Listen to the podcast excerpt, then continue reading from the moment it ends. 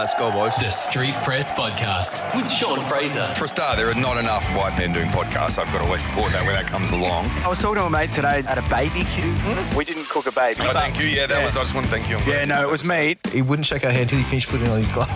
Imagine what he's like during the pandemic. well, I got you here for the podcast after your big night last night, so oh. I'm stoked with that. I get a thrill knowing that you're doing what you're doing. That's good. Well, I don't know what I'm doing today. We're just sort of just winging it. Did you moon Kylie Minogue? Yeah. Hello and welcome to the Street Press Podcast, episode number 19, I think it is. Let me have a look. Yep, that's right. Episode number 19. Look, if you've been here before, if you've been listening since day dot, you know what this is all about. It's bringing music people in, people from the industry, and uh, having an interview or a chat. I hate saying the word interview. It's not an interview, it's more just like a relaxed chat. And we talk about uh, whatever might be on their minds. And if it's your first time here, welcome. Um, my name is Sean Fraser. I'm a music journalist. Uh, I'm a singer songwriter, yada, yada, yada, all of that. Um, but it's good to have you here. Today, on today's episode, we have Andy Bull. Now, he is an Australian singer songwriter. He lives in Sydney. Uh, he's been around for more than a decade. I mean, he's not 10. He's- his music career has been more than a decade long, uh, probably closer to 20 years, um, but he's been on this earth longer than that. Now, Andy Bull has one of the most interesting, unique voices that you've ever heard in your life. You may not believe me right now, you may not be too sure, or if you're an Andy Bull fan, you're probably nodding wherever you are right now. It is such a cool voice, and uh, his songwriting is uh, just as good. They sit parallel. We've got him on the show today, and we chat about a lot of stuff. We talk about this new record that he's about to release, which is, you know, not too far away. We talk about some of the singles, all the music, that sort of stuff, but we we deep dive into a lot of personal things as well. We discuss life and death, so two things that happen to all of us, um, and we talk about how you know when you're faced with death, how it can speed up the creative process, and uh, we both talk about our instances of that. We talk about the early moments of Andy's career and how a popular girl at school helped his career or helped skyrocket his career forward. And we also talk about criticism. Criticism does get brought up a lot in this podcast. Obviously, you know, if you're a we, we talk to a lot of singers on this podcast, and um, you know, when you sing, you cop criticism. But someone did tell Andy that he was the worst singer in the world. And it's enough to make you quit. It's enough to make anyone quit. If you get told, no matter what you do, whether you're a painter, you know, you might be an electrician, you know, if someone comes up to you and says, you are the worst at this in the world, there's a lot of people that probably wouldn't come back from that. Andy Bull knew that this singing thing and the music, that was his life. And uh, a comment like that was not going to deter him from becoming a success or the success that he is these days. And uh, we also talk about how he had a residency in the city and hundreds were turning up and he still didn't even know that, you know, what he was doing was that good. so so it was sort of like it was in his face that he had this talent. But he still didn't know. He drove back to the suburbs each night after the gig on the weekends, going, "Oh, well, that was cool. Packed house." Um, a lot of uh, musicians would dream of that. But I suppose he wasn't living in the moment at that time. So, yeah, let's bring him on. This is Andy Bull, my interview with him.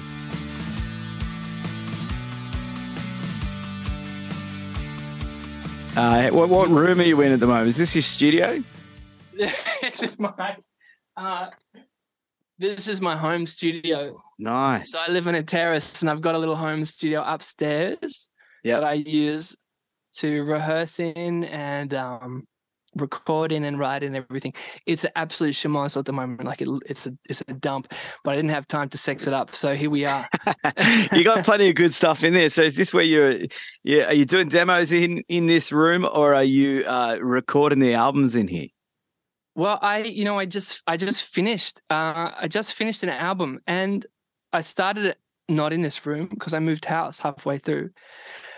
But uh, I, yeah, ended up doing a lot of recording in here. So writing it in here, and then and then recording it in here, or or or a lot of the time what happened was I have done a session elsewhere, like with a live band or something, and I bring all the stems back from those recordings, and I bring it up here on my computer, and I just I do my vocals in here, uh, and I you know do overdubs and keyboards and guitar and stuff like that. So you know um, everything but drums or strings or whatever kind of stuff you can do in a bedroom production format. That a lot a lot of that happens here. Yeah.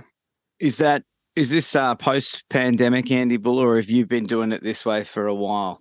We're recording from Well, home.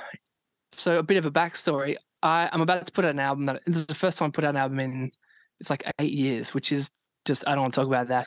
It's a long time. it is a It's a long time. A lot of life happened. So I, I, you know, the last album that I did, I recorded um, mostly alone. So mostly in a- recording suite that what didn't look that different to this, for example, but it was outside of my house, and I did yeah most of that on my own, and it was quite a lonely experience. It was really intense, and there was no natural light in the studios I was in. I was always in some hovel, you know, Yep. and it did really well for me and it, you know launched my career in a lot of ways and heaps of touring and stuff came off the back of that but the actual process of making the album was it was way too solitary and like unsocial. And and I just didn't want to do that again. I didn't want to just like bunker down in a room and just play everything on my own after having gone through that for like I don't want to do it that way again. I want to have social interaction people to talk to people to help these ideas along. Because you know I still do a lot myself, but there's a magic when you get together with other people.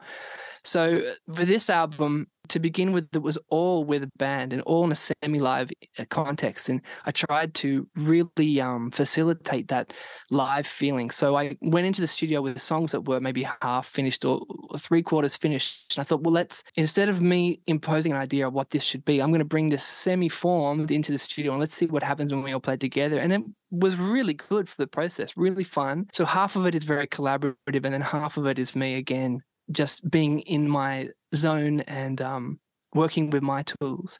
You talk about being on your own all those years ago and writing everything and playing all the instruments yourself. Is that pretty easy for you to just hand over to the to the guys, or is it still like you're holding on to? Oh no, I need to still be doing all the all the instruments, or were you just easy as just like, nah, it's time to take a step back from that? I guess when I did my that record on my own, I had a lot that I wanted to prove to myself, and then I didn't feel like I needed to prove that anymore. And actually, realized it's not about proving. For me, I felt it's not about proving anything. It's actually about having a really good time. So the, for me, it was very easy to hand it over. You do know some of the guys in the band pretty well now. So it's been a while, isn't it? Yeah, although sadly we haven't like I haven't played with the full band since it's like 2018 probably Yeah, because you know the pandemic, you Yep. know all that kind of stuff. And I've done shows since but it's um I've either done them solo or as a duo. We've had some amazing shows as a duo as well with my uh very close friend and collaborator for like 10 years now, a guy called Alex Benderson and he's I know, he Alex. played yeah, yeah, he's from the Yeah. Central Coast, Yeah, and you're yeah. from the Central Coast. yeah, we right? went to the same school. but he's a beautiful guy. He's a is. he's a soulmate. We've spent a lot of time touring together and playing shows and uh, in the studio as well. So he's been a. It's been really nice to have him more involved in the process of creation at at, at kind of different junctures of this process because he's such a close friend and he, I wanted to capture that friendship on record, which we have a whole bunch of times. It's, and it's when I listen back, it's magic. Very talented guy. Good that you guys have met. It's it was one of those things. You know, he had uh, Alex had a band on Universal. We were both on Universal, and we met labeled drinks or something like that. And Yeah, yeah. and um, I hadn't known his music beforehand, but he'd known some of mine, and so we'd seen maybe we talked in like MySpace or something like that. It's a long time ago, uh, but when we met, it was um, he's a very charismatic guy and he's just he's larger than life physically and um and sort of energetically. So yeah i just immediately liked him. And i was like oh would you like to play show? I had not played with him before. I was like i'd love it if you played with some shows with me. And he was like okay we've just met. He'd been working at a cafe down the road from where i live. I said would you just come up after after I say after class, after work, and he came up and he played through on a guitar, like an acoustic. I had this, you know, rubbish acoustic guitar in my um in my terrace, and we, I sat down on the piano. He sat down on the uh, the guitar, and we played. And I just thought, I just thought his feel, he got it immediately. I'm not an amazing guitar player, and I'd recorded these um guitar songs for that record, and I, I actually quite like the pl- the way I play. I'm just not very good, but he managed to mimic my not very good but enthusiastic playing perfectly. And I was Yeah. like, guys, like listening to myself, I was like, oh, you've got you've got it. Like I just realized that he had the the gift of being able to interpret. And so I said, "Will you do these shows with me?" And and then we played like 200 shows after that Yeah, like in the year and a half that followed or two years after that between 2000 it was like 2010 2012 you know we played just so many shows and we got another drummer on board guy called dave jenkins jr who you might know as Yeah, well he's from the coast friend, too yeah. yeah, so we all played a bunch of shows then as a trio. Then I put out the record I was talking about, and the band expanded, and some you know drummer changed. Carlos came back. We got another keyboard player. We did you know big festivals. It became a big like sounded like a stadium show, you know. Um, but Alex has been there th- the whole way through. So yeah, it's that's been an amazing uh, friendship first and foremost, and then a creative um, collaboration as well. That's probably just as important, isn't it? The relationships that you have within a band. It's all the stuff that happens outside and away from the music that is just as important, like having a good bond and, and getting along really well. That then shows on the records, doesn't it? I think so, and and you're right that it's it is your life as well. Like you know, you play an hour, an hour and a half, or whatever at night, and then you spend the rest of the day together traveling. It's not very glamorous, and you're tired, and all that kind of stuff. It's there's not enough reward for doing it to have a miserable time. Like there's no point um, surrounding yourself with people you don't like and being someone who you don't like and um, having a miserable time. It's all the humor and the the chats and the bonding over other music and those sorts of things that you do in the tour in the tour van together that make it a lifestyle that you can tolerate, if not enjoy. Do you like the tour van or do you like recording at home? I love it both. So long as it's going well, there's none of it that I don't like.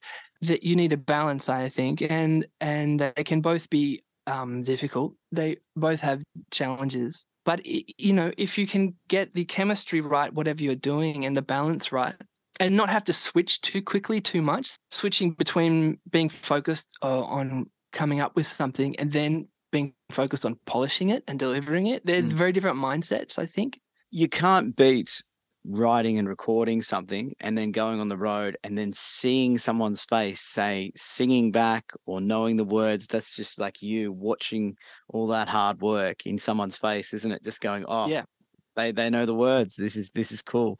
Like you wouldn't get that if you if you weren't going out on the road. You might be like who's listening? Yeah i know there's i know there's 20,000 streams coming in for this new one Mm. or whatever but you just don't know who's listening until you're out on the roads yeah it's totally abstract until you go and you talk to people and then it becomes material and, and really tangible and that's really exciting. But yeah you're right until you do that it's it's very abstract what it is you're doing who you're doing it for. You see play yeah play counts going up and down but it's very um it's hard to connect the life on the other end of that play and the person on the end of that play count That's right. Yeah, yeah. Every play, every single play is very important, isn't it? Some people might take them for granted when they start clocking up. I know that yours have clocked up over the years, but yeah, every play is special, isn't it? Yeah, absolutely. And and it's really um worth remembering where your music lives and the context in which it lives.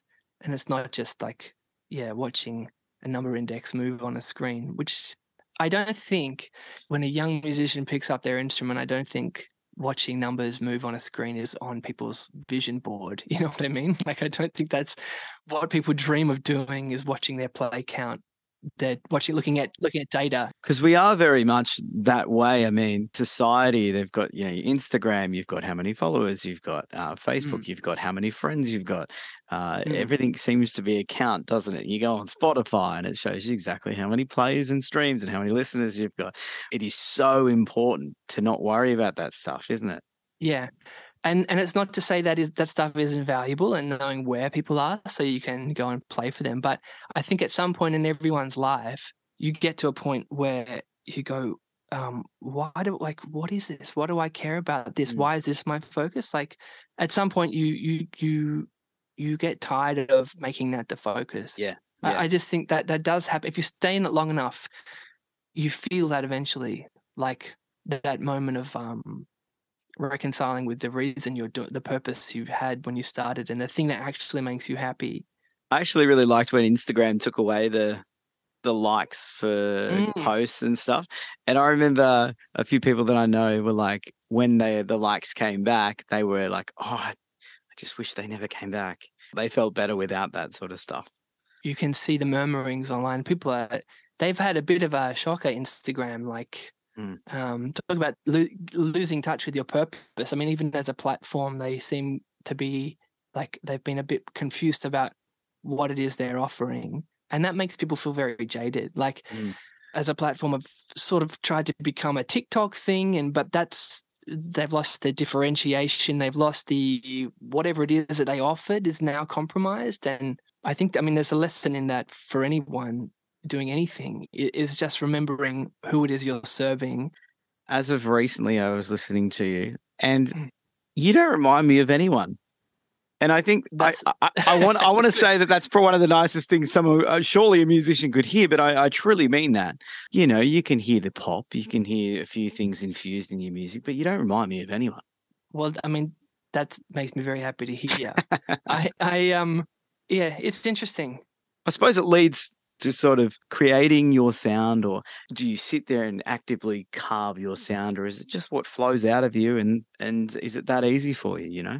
I think it's about embracing what you have and making space for it to develop. It's true that since I started, I mean, I've always had a slightly a unique voice, and then combined with the fact that I'm mostly a keys player and that I have certain things I gravitate, certain sounds or melodies or whatever that I kind of just gravitate to, whatever they got built in there in the formative years or but the unique combination of of what it is I'm interested in, and then also just physically what I am, um, like in terms of the sound of my voice and the kind of words I use or whatever. Like all of these things eventually become what might people might call your style, or yeah. Now you were talking about your voice. Your voice is very unique. What's your earliest memory of turning someone's head? Do, do you Oh, remember boy. that moment where, where you started singing and someone's gone, "Oh wow, you've got something." I mean, I don't know if I remember the first moment, but I definitely remember a funny moment. I was jamming with a guy at school and we made a cassette recording. We're playing like a Pink Floyd song or something like this. And he was a boarder and he came back after Christmas holidays. He goes, Yeah, I played the tape to my mum. She said you've got the worst voice she's ever heard. I went, Oh, cool. Could you not have kept that to yourself? Like, that's fine. but I was like, No, I don't. Like, that's just that's bull. Like, I definitely don't have the worst yeah, yeah. uh, voice. But um, no, I I had you know I made this rec- these recordings like um I must have I was in the middle of high school like towards the end of it maybe, and they started circulating around some of the girls' schools and um that made me like a minor celebrity at you know some of the local girls' schools, which was amazing. it was really good because you know you then you have a bit of an identity. You know you're the you're one of the you're this guy who can. so how did it get out? So were you sort of like handing it out? I had a girlfriend who, and she she was just like one of the sort of popular girls or a bit of a ringleader at one of the girls' schools. So I gave her a CD. I think I don't really remember, but she had a CD, and so I think she then burned CDs and you know made everyone listen to it, because she was kind of a powerful character, it got out in her group and stuff like that. But then you start playing at parties and all this kind of thing. So that's funny. Yeah. when you reflect on you know playing at the parties and all these stuff that you're working on and that buzz that you must have gotten you know Mm. isn't, isn't that a, a beautiful moment when you when when things first start to work for you where people start getting interested in your in your music Half the time I didn't even clock it. Like you I- won't you even know, I, I wa- you know, as a teenager, you're just so focused on yourself and like getting through Mm. day to day that you're not even really. I have no idea what people actually think of you. Like you're deeply concerned with it, but you really don't have any idea. Mm. People may have held me or my uh, music in higher esteem than I realized, and then that happened after school as well. I went, you know, I started playing a lot of shows around Kings Cross and Darlinghurst and Sydney and all that kind of thing. I, you know, I had no idea like that this was special, but we would we would do residencies where a couple hundred people would turn up every week, and I just had no context for like that. That was really that was quite a unique thing. So I really had no idea. I'd show up, do my show, talk to some people after, and drive home back to the suburbs. It was felt very. I really had no real tangible sense that that was actually a crazy, crazy thing happening. So I was never very good at that to begin with. Um, I've since tried to become like much more engaged with that Yeah. sort of thing and like realize how special it is. more in the anyone- moment kind of thing more in the moment Yeah. Yeah, but I think it's just a function of becoming more empathetic over time. Like, um, when you start, everyone, you know, as a teenager, everyone in your life is an NPC. Like you're a video game character, and everyone else is a non-player character. Like they're they're Yeah. computer run. You know what I mean? Yeah. And you don't really grok that these are actual people who care and have feelings and their own ambitions and stuff. Mm.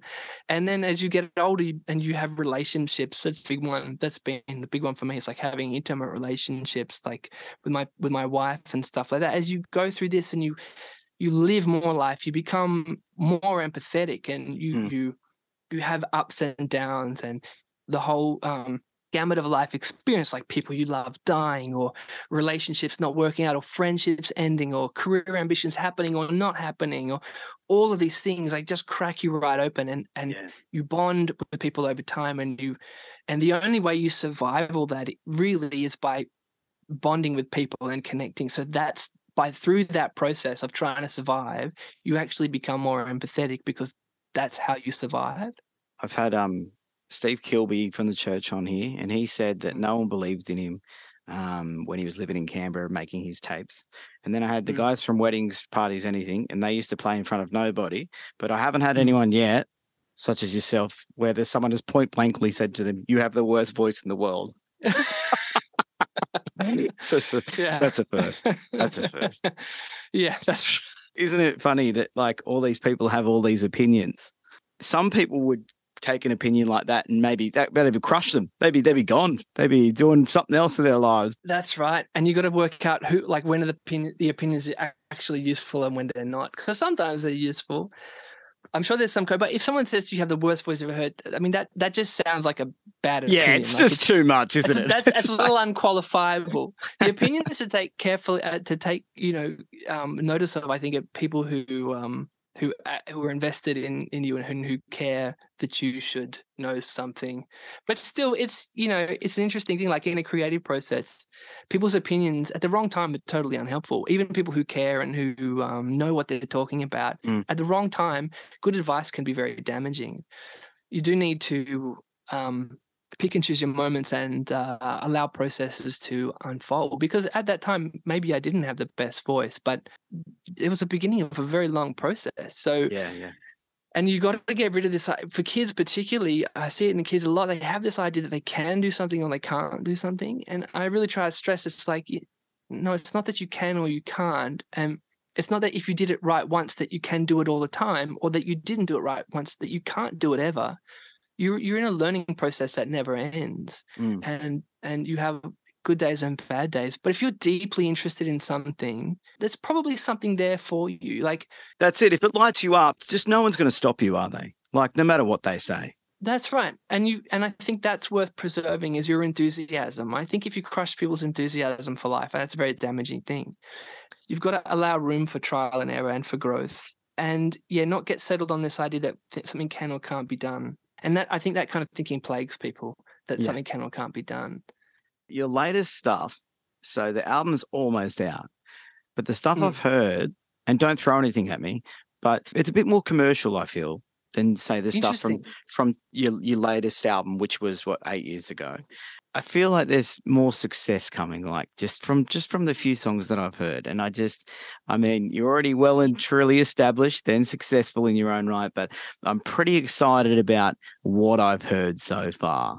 Uh, you know, I agree. I totally agree. And it's really interesting. I might not use exact same terminology, but I know exactly, I think I know exactly what you mean. Sea of Approval, I mean, that was, that's the last album. And, it, you know, there was a lot of stuff I wanted to experiment with.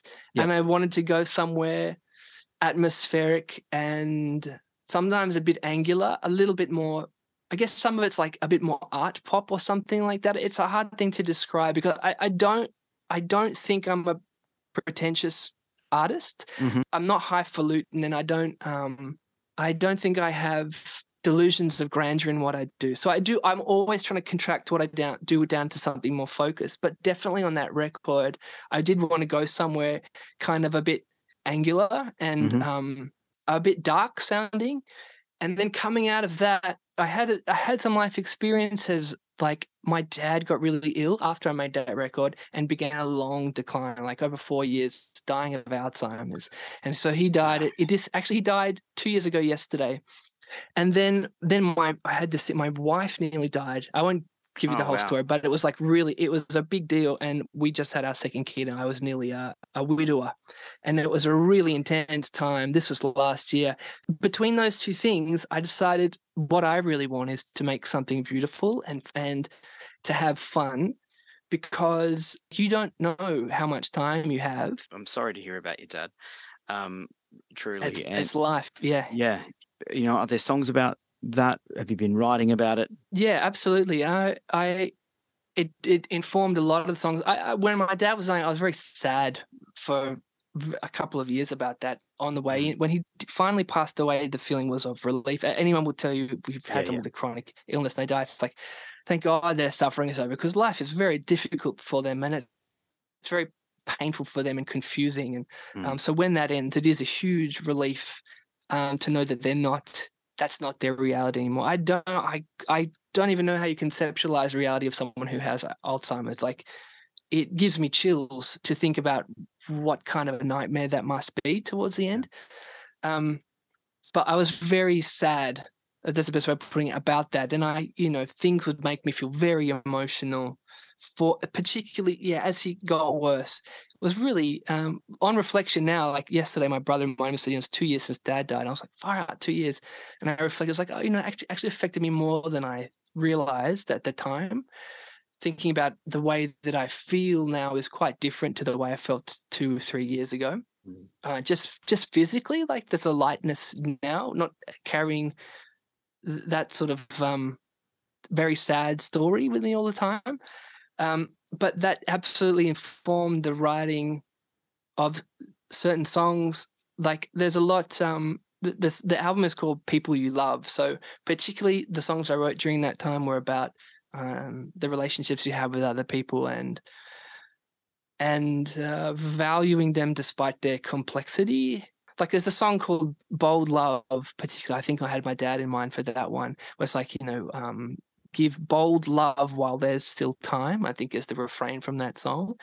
So I think it definitely was. It was in there a lot. When my dad passed away, I loved to write songs too.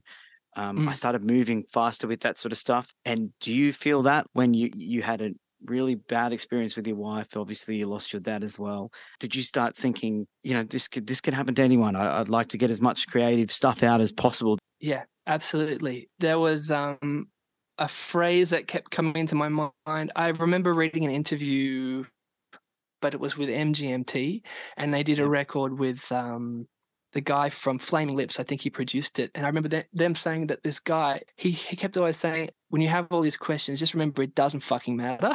Yeah. like you, you got all these concerns about what is this and this sound. It's like, and his thing was like, it doesn't fucking matter and I heard that in my mind all the time, which really set me free. Because when I, that album I was doing on my own, I was trying to figure so much out. I just thought every decision is going to represent something about my ability to do this. Overthinking everything. say- mm, Yeah. absolutely. Yeah. And there's some utility in that because it makes you try lots of things and you develop a lot of skills, but it makes it very slow and it can really rob the joy. So this time I was like, yeah, it just doesn't matter. Like, particularly, I've gotten so much music done. Half the record has been written in the last eight months. And this, I got a single coming out um, called Something I've Been Thinking. And it's one of my best ones, I'm sure of it. And it took Oh, three days to do, you know? and it was like one, it was one of the, I got there in the end. It was the last one I did for the record. I was like, I'm glad I got there in the end where it was like, it takes three days between coming up with the first idea and finishing off the mix to have a, an amazing thing. Because along the way, I was like, it doesn't matter. I'll deal with that later. Just keep going. All of the, all that where you get stuck thinking perfection. It's like, I don't have time. I don't have time. And I literally now in my life, I don't have time. So having that sense of like, you don't have time. Time is precious. Life is precious. It crystallized my creative process in um in like a very real way. It's a bit annoying because it's a bit. You, it's it's almost like a tiny bit of anxiety there because you're like you got to do this, got to get it out there. But geez, it Mm. really kicks you along, doesn't it? Yeah. I I think there's something to the idea of focusing on quality. Sorry, rather let me get this right. Focusing on quantity over Yep. quality. Keep writing songs, Yeah. keep going, keep going, and then eventually that diamond will come along. That's it. The quantity will take care of the quality. Which uh, which song do you like on the album the most? Is there one that stands out? Man, I you know I've listened to all of them so many times. It's really unusual for me to say this, but like I don't think I could pick a favorite. There's a there's a real arc of different sounds and stories on the record. Yeah. And whenever I hear them, I'm like, oh wow, holy this one. There's a song called Leader on the record. that I remember when I did that, it's the first one I ever did done anything like that. And I thought, this is one of the best things I've ever done. So yeah, I mean, I hope other, pe- other people agree with me because if you start thinking this way, you go, oh, maybe I'm insane because only an insane person would rate themselves this highly. But but I, but when I listen through it, and, and, obviously sequencing it all together so that it feels like a good body of work, that's uh, another thing. But when I listen to each one individually, I'm like, this just sounds beautiful to me. Like I I wouldn't want to change anything about these. They're, they're just um, amazing and for different reasons. So I couldn't pick a favorite. I'm not typically the kind of person that big ups myself. But I just, when I sat back and finally finished this, I was like, so nice to get to a point in life where you can say that about something you've done mm. and not be ambivalent about like it's pretty yeah. good, but I also don't like these things. I think I got lost here. Um, I might end up feeling that way, but at the moment, I've never felt so good about something I've done. This feels like the sum of a whole life of experience. Nice, um, yes, creatively and whatnot. So, yeah, yeah, I'm definitely getting a good feeling about whatever I've heard. So I, am very excited to hear the rest of it. Gonna Thanks, be, man. Thank it's going to be great. You got some gigs coming up as well. Yeah, it's surreal to be doing it again after you know all the postponements and all the kind of madness of the last yeah. um, two years, and then trying to you know fight to get venue space and all that kind of thing. It's a pretty wild time to be putting out music. I got to tell you, it's a pretty crazy time to be touring. I think it is a good time though. I mean, I, I know I know what you mean, but mm. I just feel like I've got a lot of friends that love music but aren't musicians, and they're mm. just like gagging for for music yeah. to, to go and see. So I think it is quite an exciting time for musicians with material, new material, because yeah. I think a lot of people are like, yeah, I'm going to go see Andy Bull, and he's got some new stuff out. This is going to be a great night. Mm, I think you know what you have to sort of you have to just do it rather than try to strategize the best time. Like you never know what's around the corner. You got to just get out there and do what you're able to do. So yep. these shows will be solo or duo, for example, because that's just that's for now. And then mm-hmm. next year, hopefully full band. But like whatever you can do, I think you should do it. Dip your toe in the water and um or throw well, yourself in or whatever it is, you know. Well, what we've seen in the last couple of years is that all the fun can be taken away, can't it? I mean, just like that, yeah. like the music and and I'm glad you're still going and you got through it. And not only did you go get through it, you wrote a bloody album, you're releasing it, you're playing gigs again. It's been so great to have you on here. And uh, and thanks for opening up about a few of those things. I mean, they're not easy to talk Likewise. about those, that that that sort of stuff. But uh, yeah, but you know, like that, that happened to everyone. You know, one way or another, you end up facing it one way or another. Everyone. Yeah, yep, that's right. All right, Andy. Thanks for jumping on, man. Thank you so much. Oh, man, thanks so much for having me. It's been a pleasure. Until next time, brother. See you, man.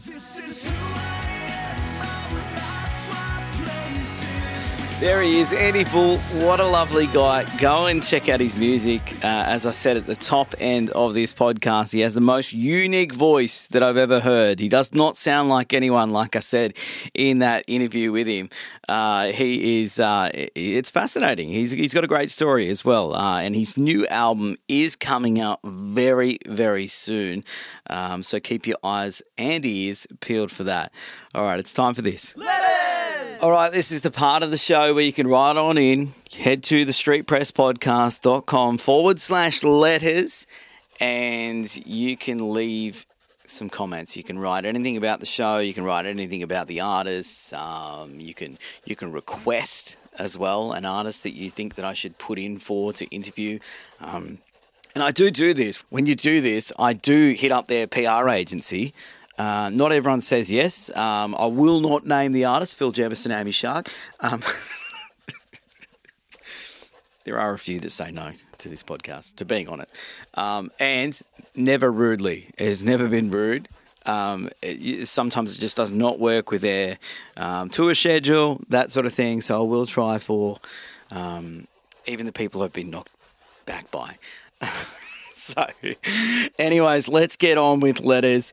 Uh, this one's from Jake McMillan. So, Jake McMillan He runs Sly Withers Sly Space. Now, obviously, I had the boys from Sly Withers on a couple of weeks ago. So, the Sly Space is the band's uh, group on Facebook. So, Jake created this um, group. And what I've been doing with the show lately is I've been, obviously, a lot of them are filmed. Um, and I haven't decided whether I'd make this podcast a video podcast, whatever. Anyways, what I'm trying to say is I made a YouTube account and I started uploading snippets of the podcast. You can go check it out. It's the Street Press Podcast on YouTube. Um, subscribers, none. I don't have a single subscriber at the moment. But Jake McMillan did find his way to a video where Jono and Sam from Sly Withers were talking about Sly Space, which is the group that he created. And I love this. It's, it, warms my heart. He says, This makes my heart so full. He, um, he was so happy to see his name mentioned by the boys from Sly Withers. And, uh, I didn't know that this show would have that sort of effect. It's always good to be able to connect the fans with the artists. Uh, this is what it's all about, uh, this podcast. But Jake, you are doing a incredible job with Sly Space and keeping all the Sly Withers fans up to date on what the band is up to. We love Sly Withers. As for my band, the Ritzy Kids, uh, lots happening at the moment. Uh, we are gearing up for this gig in just a couple of weeks' time, December 16 at the Sunken Monkey Hotel. It's a Friday night, one week before Christmas.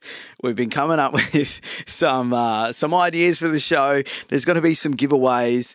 Um, it's going to be a fantastic night. It's going to be so much fun, and uh, you know that time of year, nice and relaxed. Everyone's pretty chill.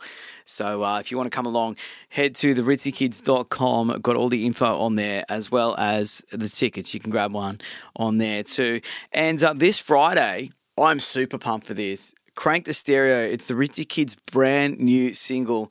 It's coming out in two days' time, and me and the boys are really, really pumped. So, I mean, it's been a long time coming. The boys have been jamming and jamming and jamming every week, and uh, finally we hit up the studio. We got in there and we got a few songs done. This is the first of the few. Uh, it's called Crank the Stereo, and uh, you know what? I might just play a little bit now.